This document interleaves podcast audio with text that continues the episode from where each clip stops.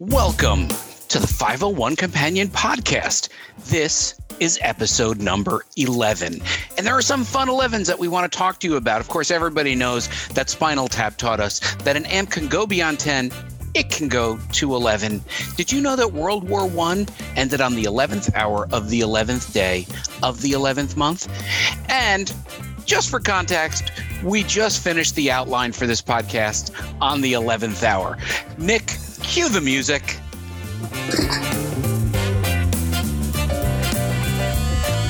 All right, fellas, we are here at the 11th hour recording a podcast that we absolutely adore, and yet sometimes it's hard to fit it in. But we did, and we're here. I'm here with two guys who just are going to rock your socks off. First, let me introduce you to Matt Balo, our Chief Marketing Officer. Matt, tell them who you are, what you do, and what your thing about 11 is. Well, you know, um, well, first, uh, hi, I'm Matt. I am your digital marketer. I have about 20 years experience in marketing in general, and I've been a digital marketer since the 90s, you know, before it was trendy and cool to be. Uh, and but um, yeah, and my 11 is I think if we start a production hour, it should be called 11th hour because mm. that's about when you know it takes to get stuff done. And uh, it's you know it's amazing what goes into these things and the amount of time you know the, the 11 hours 11 minutes 11 days to get everything done everything read everything researched uh, and uh, and then back out to this wonderful audience. So um, look it's great. I'm looking forward to the show today. Some good topics and interesting discussion. So should be a good one it will be a good one, Matt, especially because our co host, Nick Rufa, actually uses 11 as the midpoint marker for his day. Nick, tell him who you are and why you're excited about number 11. Hey, I'm Nick, your company's computer guy. Um, like Matt, been been around for uh, way too long, working on tech, a little bit of marketing mixed in. Um, so 11, yeah, one and one is 11. That came to mind, buddy, when I was trying to think of a good 11, one and one. Have bring it back to Yankees last week, number 10. This week, number 11, famous Yankees, Fred Stanley, the chicken. 1970s Yankee wore 11. Oh, look at you pulling out the history books. Love it. well, Nick, I, uh, I, 11, one and one makes three. Nothing. We don't have I any binary. Listen, I Nick found it funny. Thank you, Nick. I appreciate the tech geek jokes. Um, you guys are the best. Uh, as you can see, for those of our audience who are watching us on Netflix with our virtual bat Netflix on YouTube are seeing our virtual backgrounds. I am literally sitting in a Lexus right now, and uh, I feel good about it. This is a very comfortable car, very performance oriented. They are not a sponsor of the show. Um, my name is Buddy Scalera. Not yet. Yes. Right. Right. Uh, my name is Buddy Scalera, and I am a content strategist. And I think you're going to see me coming out of my shell in this episode because we're going to be talking a little bit about your content strategy for charities. But let's not jump ahead. We have some news to cover, fellas. Uh, over the past couple of weeks, we have covered some really important news stories for charitable organizations. Um, the first one, you know, a couple uh, weeks ago was high profile donations were on the rise. And then Ford unearthed over $100,000 of materials, which they donated um, uh, to Dearborn uh, facility uh, right there in Michigan.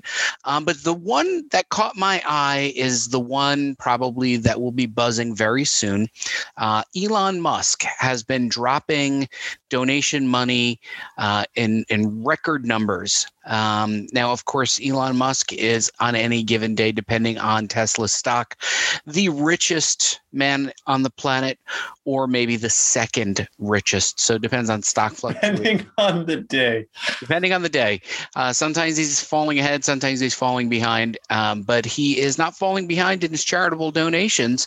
Uh, he did drop a lot of money. Uh, he's actually moving his his own residence from California to Texas and brought uh, $30 million to the schools there to help them get kickstarted and is apparently on a tear with donations. I'll start with you, Nick. Um, what were your thoughts on uh, this story as you started seeing Elon Musk and his donations? Yeah, I, I think it's he receives a lot of bad publicity. Let's just say that. And I'm not uh, very pro or con either way. But you know, anytime somebody's going to donate, I think it's a great thing. Um, you know, obviously there's some. I don't want to call them strings attached, but he's had, he has reasons to to donate to that particular city. But it's a great thing. I mean, the city and the the, the residents are going to get uh, a benefit from it. So I think it's a great thing. So. Matt, what are your thoughts initially when you were starting to read this article? Well, you know, I, I, I have two thoughts. You know, I'll come back to the second one, which is it's it's really interesting. And as Nick said, sometimes Elon can get bad press, and even when he's giving you know sometimes he can find a way to get bad press out of it. And and that points me to you know i always have my marketing hat. That points me to pr and really the thoughtfulness that has to go into the right way to do things and how to do things to ensure you are getting the most out of it. But the one point that really um, i thought was interesting was you know the town the the money. They, uh, one of the articles noted they weren't prepared for it. They weren't. They didn't know it was coming, and and so, you know, I, I do think it's interesting. You know, when you see these things happen, um, and and a large donation come in, or you see a big change, or you know, ice bucket challenge (ALS). I think the organizations that can truly benefit from it are the ones who are set up for success. And they, they, you know, it's funny having been in industry and in marketing and things for so long, um, you know, especially in the app world and technology world, you can actually see um, people fail by being too successful, by not being pre- prepared to scale um, especially when there's infrastructure or involved or operational elements involved in in making things happen. So, you know, what I find interesting about Elon's giving is he's hit such a scale where I think that can actually enter into the equation. Like, you know, if somebody were to drop $30 million into your charity today or the $100 million, you know, Carbon X prize, you know, or something like that, you know that's that's not the easiest thing in the world believe it or not to try and figure out how to handle how to accept how to spend you know and the right way to do it so that next year maybe when you don't get 30 million dollars how do you handle this right? How do you it, there there's a lot to it to to his giving. And and so it's very it's an it's an interesting thing that he brings the way he's just kind of tossing this around i'm sure it's thoughtful in what he's doing but you know like in some cases like this town it was unexpected so i find that that you know you also don't want to accidentally fail or crash your company through too much success. Well, and I uh, think there, there, there, there's there may be even an unintended consequence that I didn't even think of until you said it, Matt. Was maybe other people will pull back their donations because they're like, well, let him do all the donating because what could I possibly do? I don't have enough money there is an element you know in, in in technology we see it in for instance scaling apps right? All of a sudden you have all these users your servers don't support it or scaling a website you have all these users we're talking about content marketing later. You know all of a sudden you have you know a thousand subscriptions a day 10,000 subscriptions 100,000 subscriptions a million users a month. Like how are you scaling this to the point where you're not spending more than you're getting out of it? And we see this a ton in technology startups right? This is what all of the this is fake it till you make it, right? This is, you know, Amazon didn't show profitability for, I don't know, have they even shown profitability yet? Like, you know, it's just like, like, you know, they, they just keep scaling and scaling and scaling and scaling and scaling. And what's the plan? But I don't know, but more is a bigger number is better, right? You know, just keep going.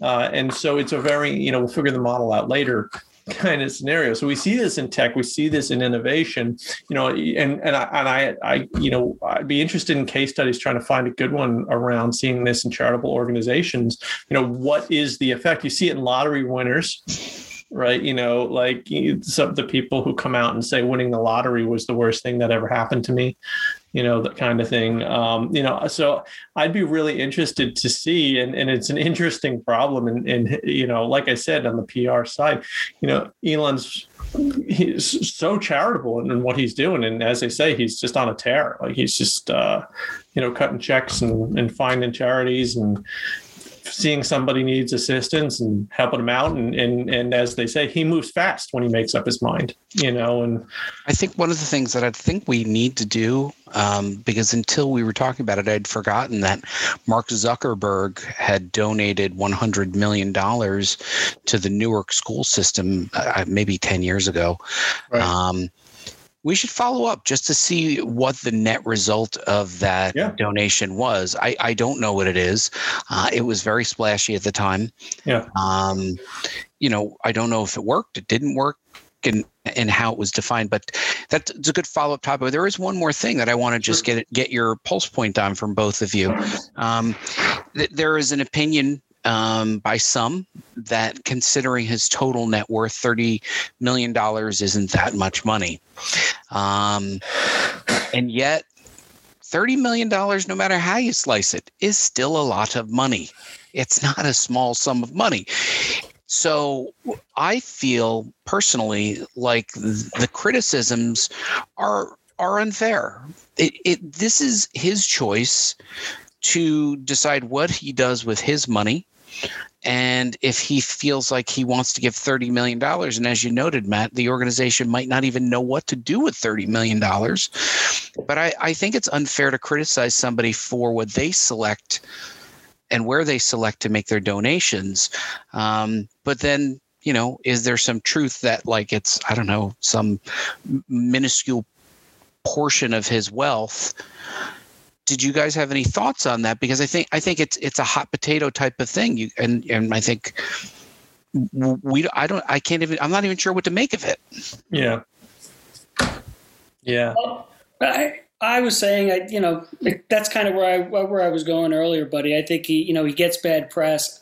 Uh, I guess the good for him is that he doesn't really seem to care about how the press treats him. So he just does his thing. So that's a good thing. But yeah, I agree with you. I would never knock anybody for giving, no matter no matter what. I mean, who says that's his last donation? So. Well, I mean, didn't he sign the uh, what the one that basically says at some point he'll give away pretty much everything, right? I don't I know if he signed the the billionaire's pledge. I'm I not thought, sure if he did.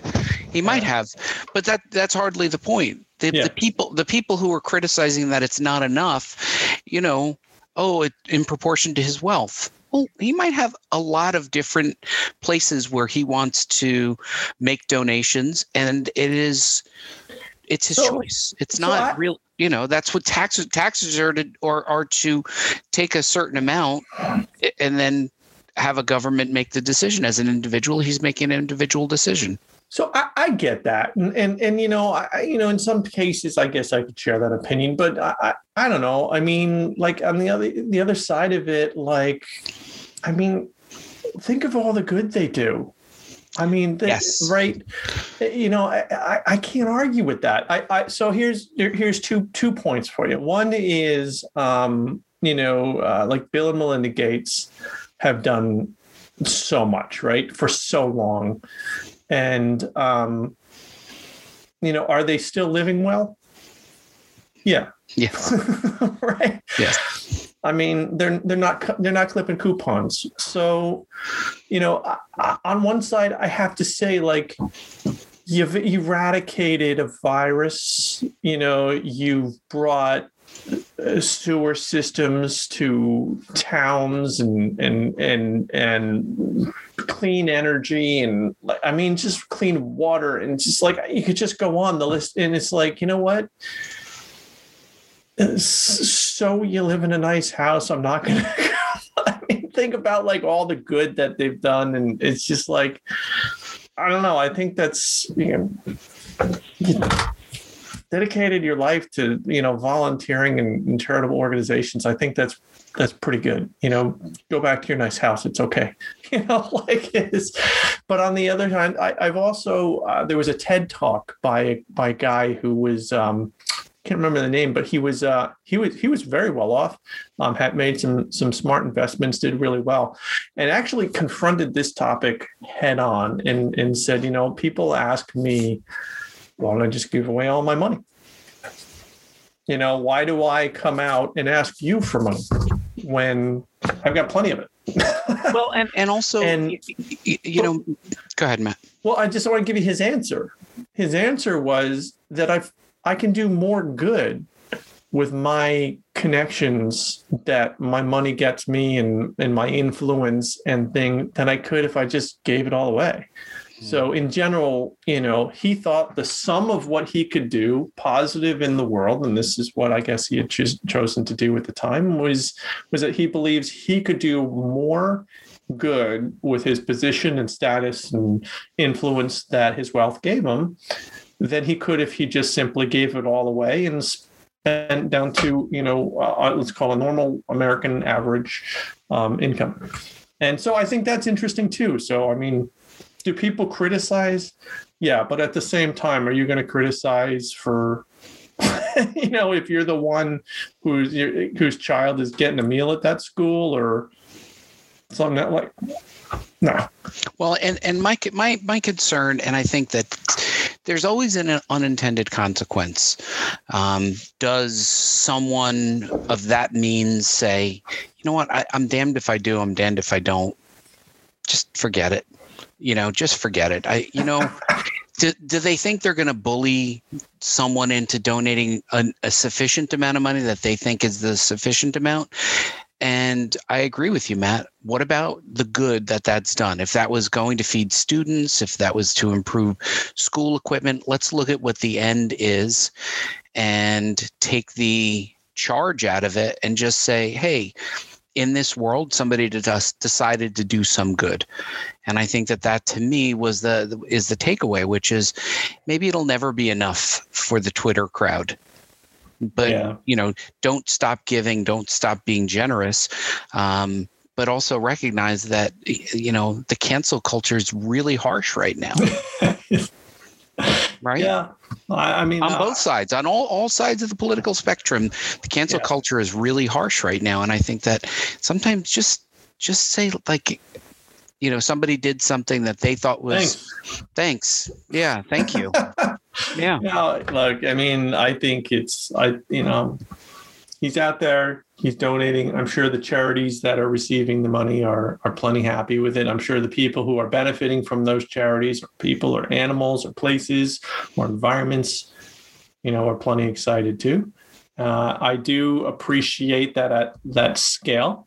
Um, they're tackling big problems right? They're talking clean air um, environmental issues you know uh, you know this is at the scale that you know countries tackle. So i mean you know you kind of appreciate that you know bill and melinda gates are attacking uh, viruses and clean water and i mean so you know it's there's also a scale to it i guess right? I mean it's not something that my donation um, buddy me and you it's nick we'll chip in we'll make an x prize for for clean air and we'll see if we can beat elon well, I am happy to say that, you know, when these people who have been the benefit of great fortune, both, you know, fortune as in money and good fortune as in however you define just having a lot of luck, um, that some of them are committing it to uh, good deeds and good charities. So, um, anyway, Fellas, I think we have fully addressed the news, which goes into our feature section. Now, Matt, you've traditionally guided our feature section.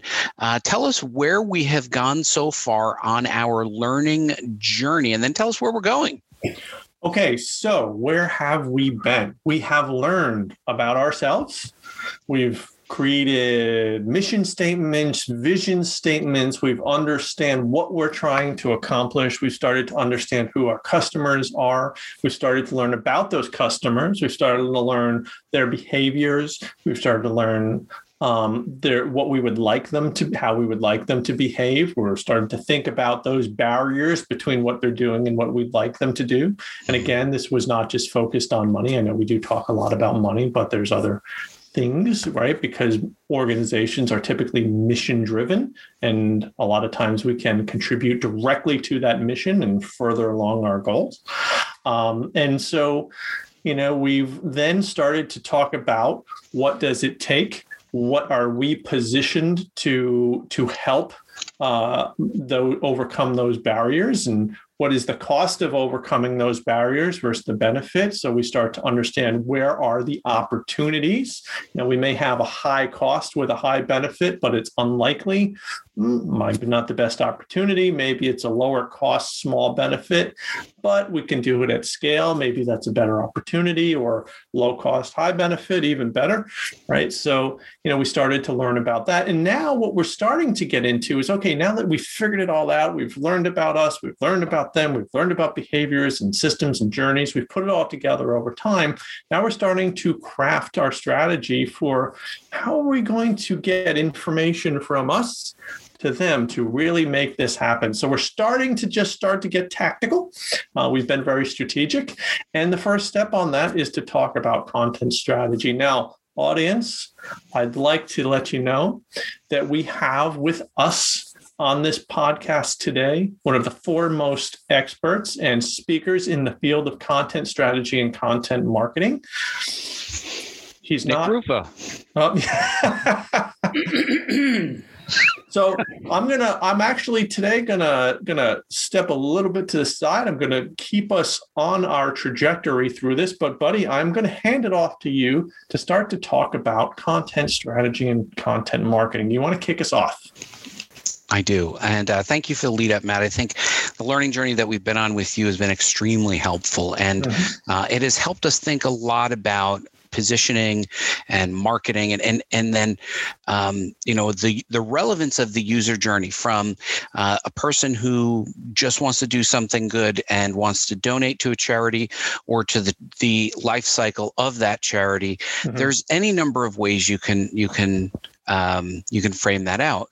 Um, but the but the currency of the internet really is content, and by content we mean the things you see on the internet, on your phones, on apps, in your emails, and all of this is created by typically somebody, um, and it should have a purpose.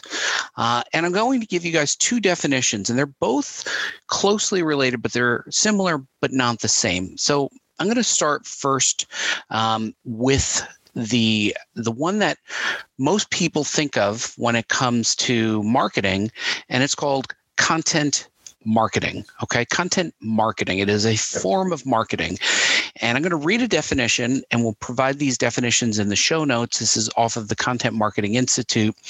Uh, and they say that content marketing is a strategic marketing approach focused on creating and distributing valuable, relevant, and consistent content to attract and retain a clearly defined audience and ultimately to drive profitable customer action. Okay. Now, what does that really mean? Well, you you you're you're making content that drives somebody to an action, which is very much what you've been talking about, Matt. So I can put content. We'll just use websites because it, it's um it's really just um uh, a, an easy way to get started in thinking about this. So if I am setting up to do some sort of fundraiser and I would like to raise funds for a particular event, well, I want to put some content on a website to make an announcement because we're going to have a fun run, a 5K fun run, and we want people to come, bring a check, and then also make other donations. You're going to need content for that. That's content created for a specific purpose with an outcome in mind. Now, the better the content is, and the more focused it is on that user, the more likely they're going to read it and go, oh, let me click through. But if you create content that's really confusing, people don't know where the button is to click or register, um, they can't understand it because it's written in a very muddied way that the layout is hard to read these are all problems with content now these are all solvable problems but at the at the root of it your content has to be created to drive the action that gets a result. Now, not every piece of content will be aligned to profit, like Matt has said in the past. Sometimes it's just informing, reinforcing. That is, you did a good deed. Thank you for doing a good deed. Here's where your good deeds are uh, helping others. Okay. Right? So let me let me unpack that for a second. Right. So you you noted that it is an approach focused on, as you think you defined it as creating and distributing valuable, relevant, and consistent content to attract and retain a clearly defined audience. Is that what you said? Something like that? Yep.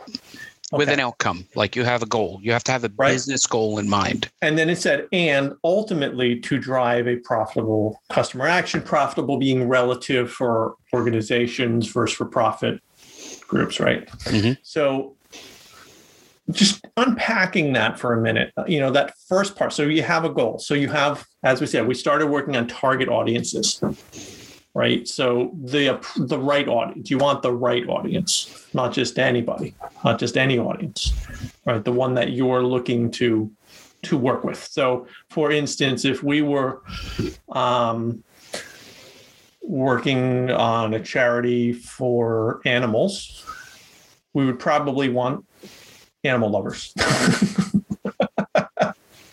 yep. right? We probably would not want animal haters. I don't know. Is that a thing? I don't know. Yeah. I don't even know if there's an option.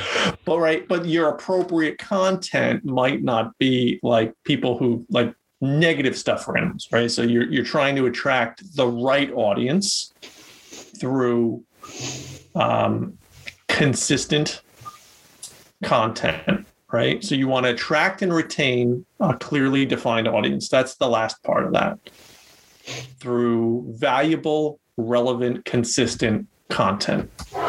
Yeah, and and I think when you think about where your content will be consumed and what it will do for the audience, we think about let's think let's use Nick as an example. Um, Nick's an animal lover. Nick is a sports lover. Nick might be attracted by an article that said, you know, the best mascots in sports. Or cats playing baseball. cats playing baseball. you stop by, stop by Nick's desk during the workday at any given point. He's googling cats and baseball. Um, but you know, when you think about that, though, here's here's a, an opportunity now to appeal to that cross section of two things that interest Nick. Nick, you'd read an article about the best mascots in baseball, right? Sure, I'll read another. Another, another, yeah, because he's read all the others prior to that. But you know that that article could go into reinforcing that uh, each of those animals was a rescue animal, and that you know Nick might then trigger in his mind, oh, you know what, I, we've been thinking about rescuing a pet as well. That's a content marketing effort, and then the reinforcement of that is what if they know that Nick likes sports, they may add him to a newsletter that segments sports and they find enough people, they might have a separate newsletter for that. That's a that's a content marketing effort. Now that's slightly different than content strategy. And I promise you guys two definitions because they kind of matter. Um, content strategy uh, is often confused with content marketing.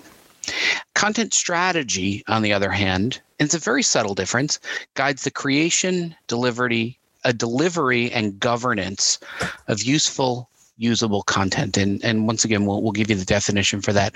The, the reason that's different is because with content marketing, it's more about that creation and that campaign based approach to doing something, right? Marketing. Marketing is typically campaign based, whereas content strategy is more about a larger governance.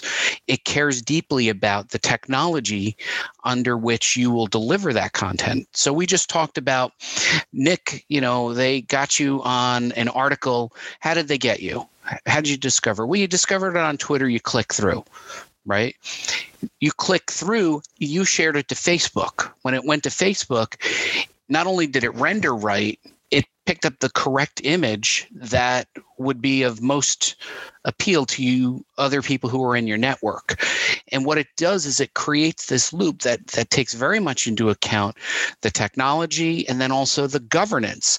After a while certain articles should just be expired and certain articles are not expired and then they don't render re- well across those platforms so you start thinking about the governance and the technology and how to create that content so that it flows through all the channels and has that maximum output the reality of, of any of these things guys is that when we think about the charities that we serve we need to be thinking about what content will motivate them, what matters to them. Now, I'll give you a bad example. So many brands will put things on their their blog that leads with "We are proud to." we are so excited about, and I think as a user, I don't care what you're proud proud of or excited about. Or they'll have this marketing strategy where they'll throw out free t-shirts which will have your logo on it and the time I wear it is when I'm using it to take the wax off my Mustang, right? Because your shirt means nothing to me. So when we think about the thing that matters, where can you put your limited dollars into something that will help you reach your goal? That is both content strategy and content marketing. Not all content is created for marketing purposes, of course, and content strategy mm-hmm. certainly supports that as well. You might just be using content strategy to communicate to your internal employees or you know public relations or whatever, but content marketing is definitely focused on a goal that's generally not perfectly but generally considered around a campaign goal. Interesting. Interesting. Oh my gosh, there's so much to cover in what you said there. So so a couple of things I'm gonna I'm gonna ask you about if that's all right. Yeah, yeah, I'm good. We're I'm switching good roles today, right? Here, I'm here for the night for you guys. Okay, good. So, so you said a couple of things that I think are interesting and provocative there. So, so the the the first thing you you defined content strategy and content marketing, which I think uh, again very very interesting. Which comes first? Do you think content strategy or content marketing? Well, Matt, in my dream we would have a strategy and a plan before we started making a marketing campaign and writing content. Okay. In the real world, unfortunately, it does not always happen that way. But yes, you should always start with strategy so you know what you're trying to accomplish and then move into the actual creation of that content. And you will tend to have a better return on investment. You'll know what's happening with your content and how to effectively make sure that it goes across multiple channels. That's but interesting. It it it I would say that it less than half the times in my career I've noticed that content strategy starts first. It's sort of like you guys are technologists. Usually people are like, why aren't you guys coding already? And you guys are like, well, you just have to start writing code. And then they really figure out what they want. But you know, in a perfect world, yeah, you start with strategy. I like to call that we, we leave the garage and we start driving. At some point, I'll call you and tell you if you should be going north, south, east, or west. Yeah. Right. Just start driving, but I'll call you. I'm sure that that's how your career has gone as well, right? So, but no, no. Okay, so that's interesting, you know, because when I when I look at the names, content strategy and content marketing, you know, content marketing is itself defined as you know a a strategy, and content strategy includes content creation and delivery. So it's kind of interesting the way you know the juxtaposition of the names and the definitions and the roles that they play in in what what they're doing. Yeah, for a business that was rooted in language by people who many times started their career in writing and then worked their way up to this, uh, we have done a terrible job of differentiating with words. Um, but the the fact of the matter is, content strategy is the overarching okay. governance strategy that also will govern your media strategy, your um, which would include advertising and communications. It would include your analytics strategy, and it ensures that all the strategies are connected.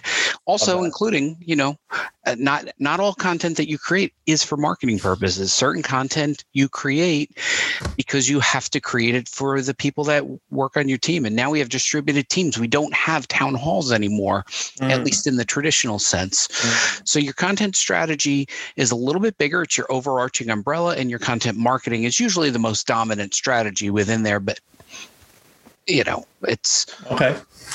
Okay. So okay, so that's interesting. So so I think that is uh, much clearer. I appreciate that. So the second piece that I'd like to unpack is this concept of we are proud of or or the t-shirt um, metaphor that you gave. And the reason being is is you you see that a lot and, and you do see like a lot of t-shirts and swag and and, and stuff like that.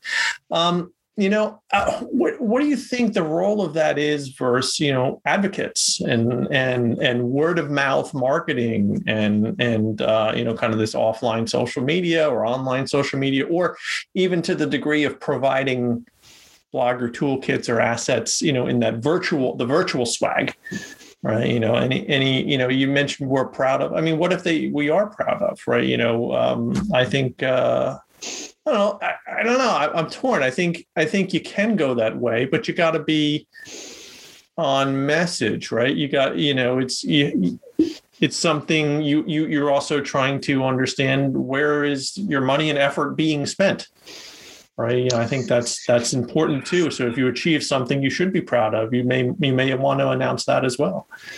I think that it's a very fine line. I think it's a very okay. fine line. Uh, and I think the best analogy that I've heard uh, and used is that content marketing is a lot like dating. Hmm. You meet somebody, you build a relationship and you chit chat. And if you like that person, perhaps you go out on a date together or multiple dates, and then you you build from there. But generally, when you meet somebody for the first time, you're not getting on bended knee and and making a proposal or being the person who's receiving a proposal. Depends how much drinking there is. Depends on if you're in Vegas, but most of the time, you will be building in a relationship. And you know, a lot of these things require building in a relationship. And mm-hmm. the part where I'm trying to get to that you were just referencing is if you've ever been to a party where someone just talks about themselves incessantly, that person gets pretty boring pretty quickly. There's ways to talk about yourself. Certainly, there's what you have to share in a party, but there's also the other way where people forget that you're not the most important person in the room.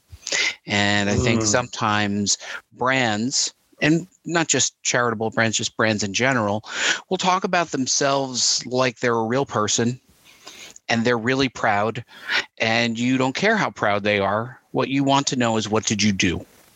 Mm. And the lead could be um, organization you know raises money with donors for or you know 5k raises a million dollars for you know hungry students in Michigan, right? Great lead. Doesn't have to be, we are proud of our contribution that led to, and all of a sudden you're like, wow, well, you're really going out of your way to take credit for that, aren't you? You'll get the credit. Yeah. I think the re the really important thing though is getting that information out there. And and I cringe a little bit when when brands talk about themselves too much instead of what their real mission is, which is to uh, serve whatever their constituents right. are. It could be their customers, or in our case, it could be just the charities that they lead. And, and I remember now that one of your well, uh, first of all, I'm glad you clarified, right? Because I don't I don't want a brand listening to this, an organization listening to this, saying like, cut the orders on all the hats, right? You know, or or t-shirts. I think there is an appropriate time for one of my favorite shirts is actually um, 2016 Lacey Elks Run for the Heroes, which is an organization um, that uh, I helped put out, out a race, uh, a marathon for to raise money for for several charities through the Lacey, uh, the the Elks Lodge in, in uh, Lacey Township, New Jersey, and uh, it was a run and it was 5K and a kids run and a walk and it was uh, really interesting and, and actually it was a ended up being a very nice shirt. yes, but that was a that's a good strategy shirt, right? Matt, because it, it reminds you of your participation. Yeah in something that's meaningful to you. Yeah. But sometimes when we go to marketing events ah. and they're just walking by the table and they're like, here's our brand that won't be here next year, but here's a free t-shirt.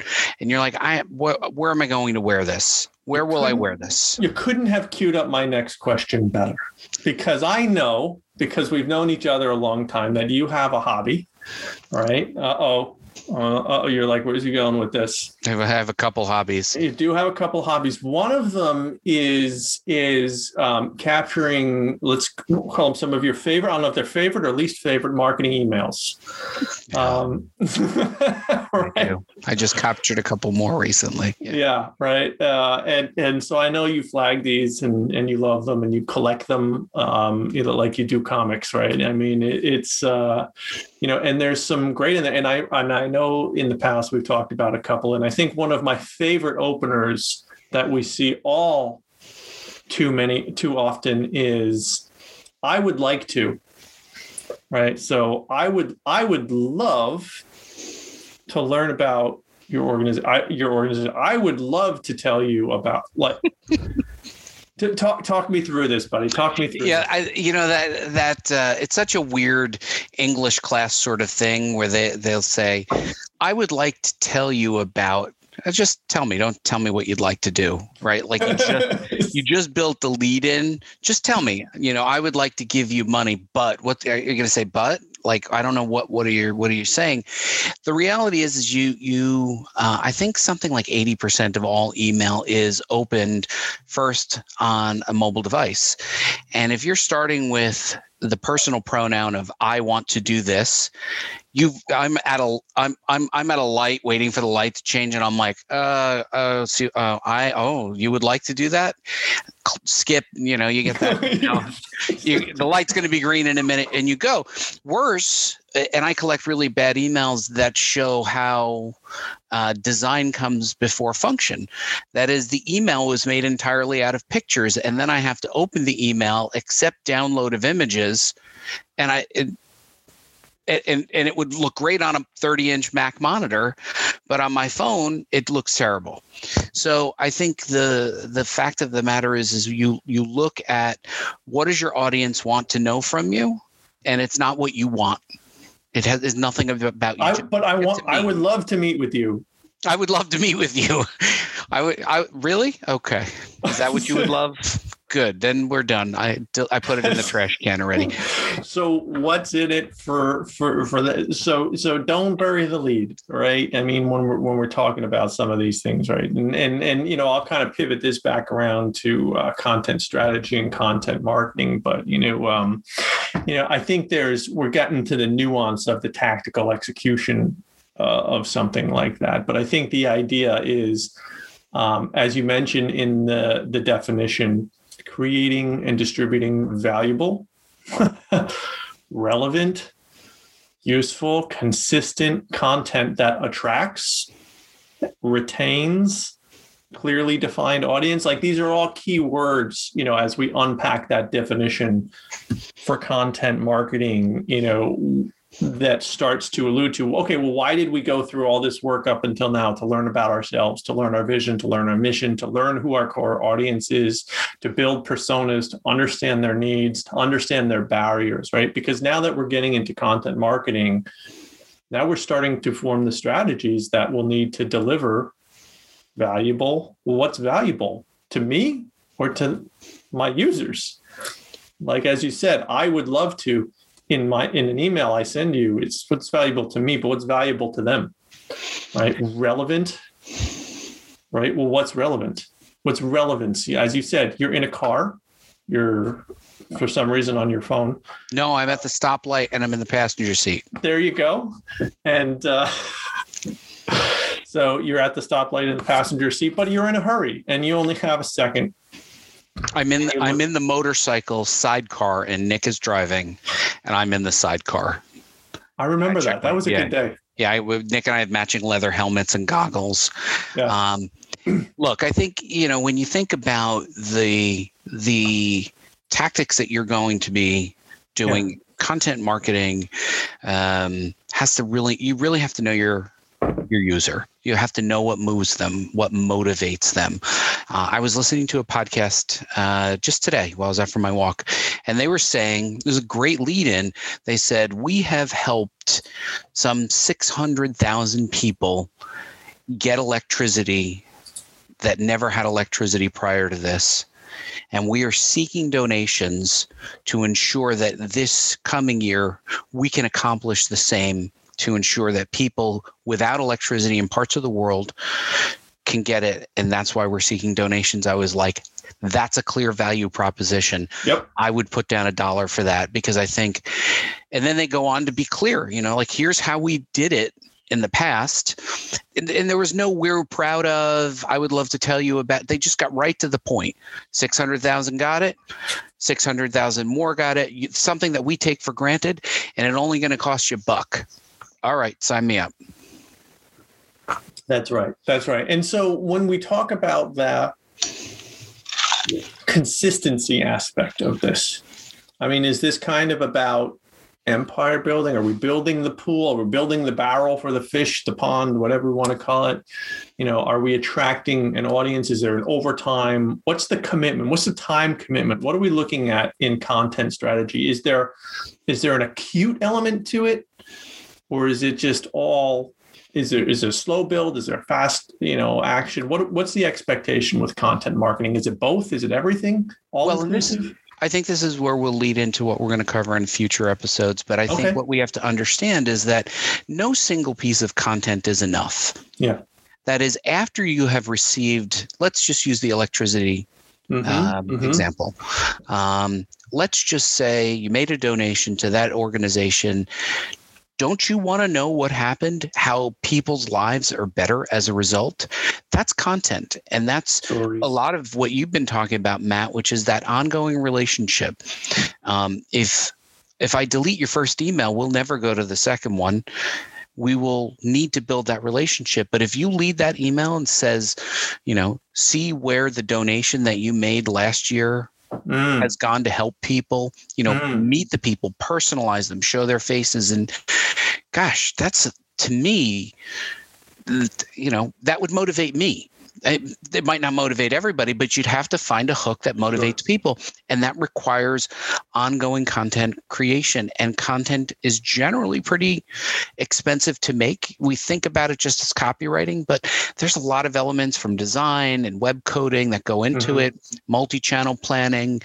Um, so yeah, it does require a strategy. And I think that the areas that we're going to be exploring in upcoming episodes will be mm-hmm. about how do you build that first piece of foundational, what we might call cornerstone content, mm-hmm. and then begin to build out and radiate and then see what works for any particular audience. I'll go back to Nick.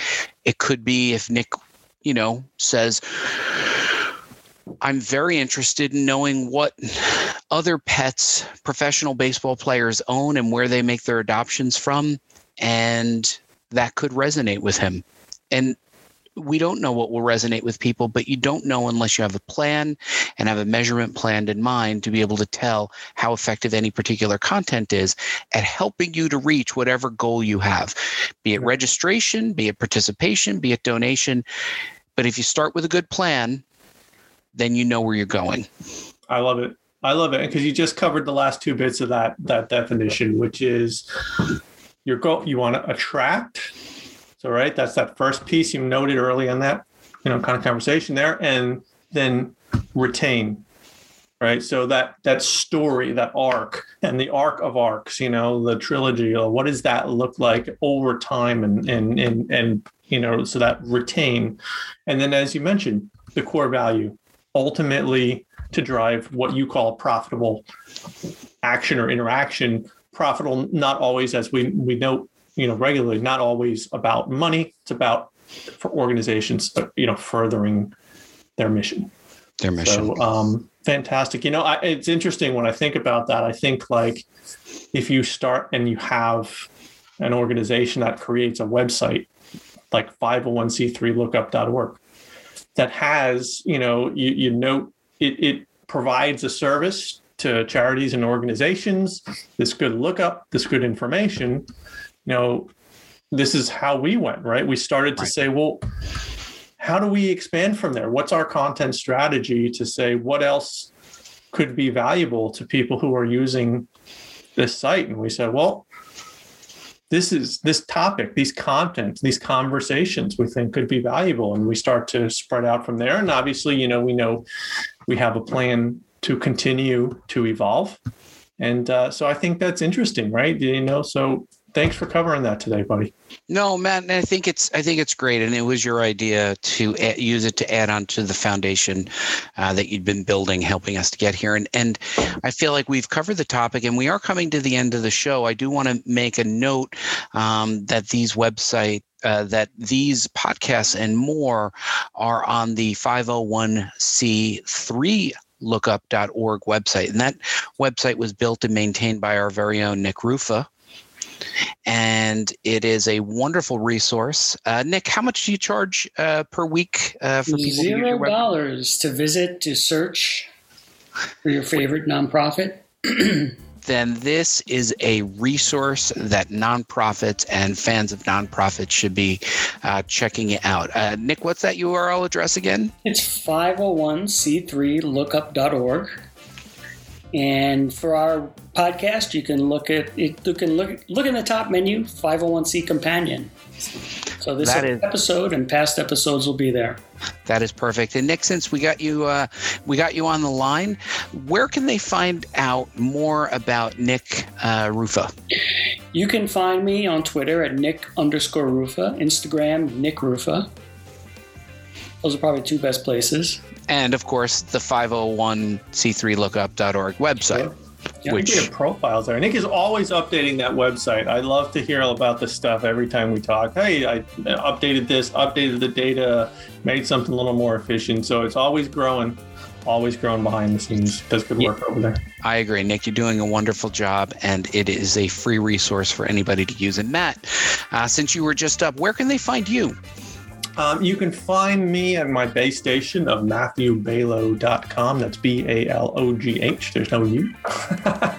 um, you know, from there, you can link out to most of my social elements. There's a blog there, a couple other things going on uh, where you can find me. I like to the kind of the professional dialogue that goes on in the LinkedIn groups, you know, really kind of focused and interesting. So you can always find me in those LinkedIn groups.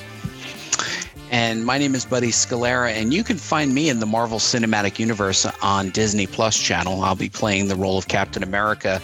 Um, but if you want to reach me directly, my social media handles are all at Buddy Scalera, and of course, my website is buddyscalera.com. We thank you for joining us each week uh, for the 501 Companion podcast. Uh, it is your feedback and your kind notes that keep us going uh, and help us to make the show better. So we are listening listening. Thank you so much uh, for the feedback and for the whole gang at the 501 Companion Podcast. Thank you very much. And of course, stay generous.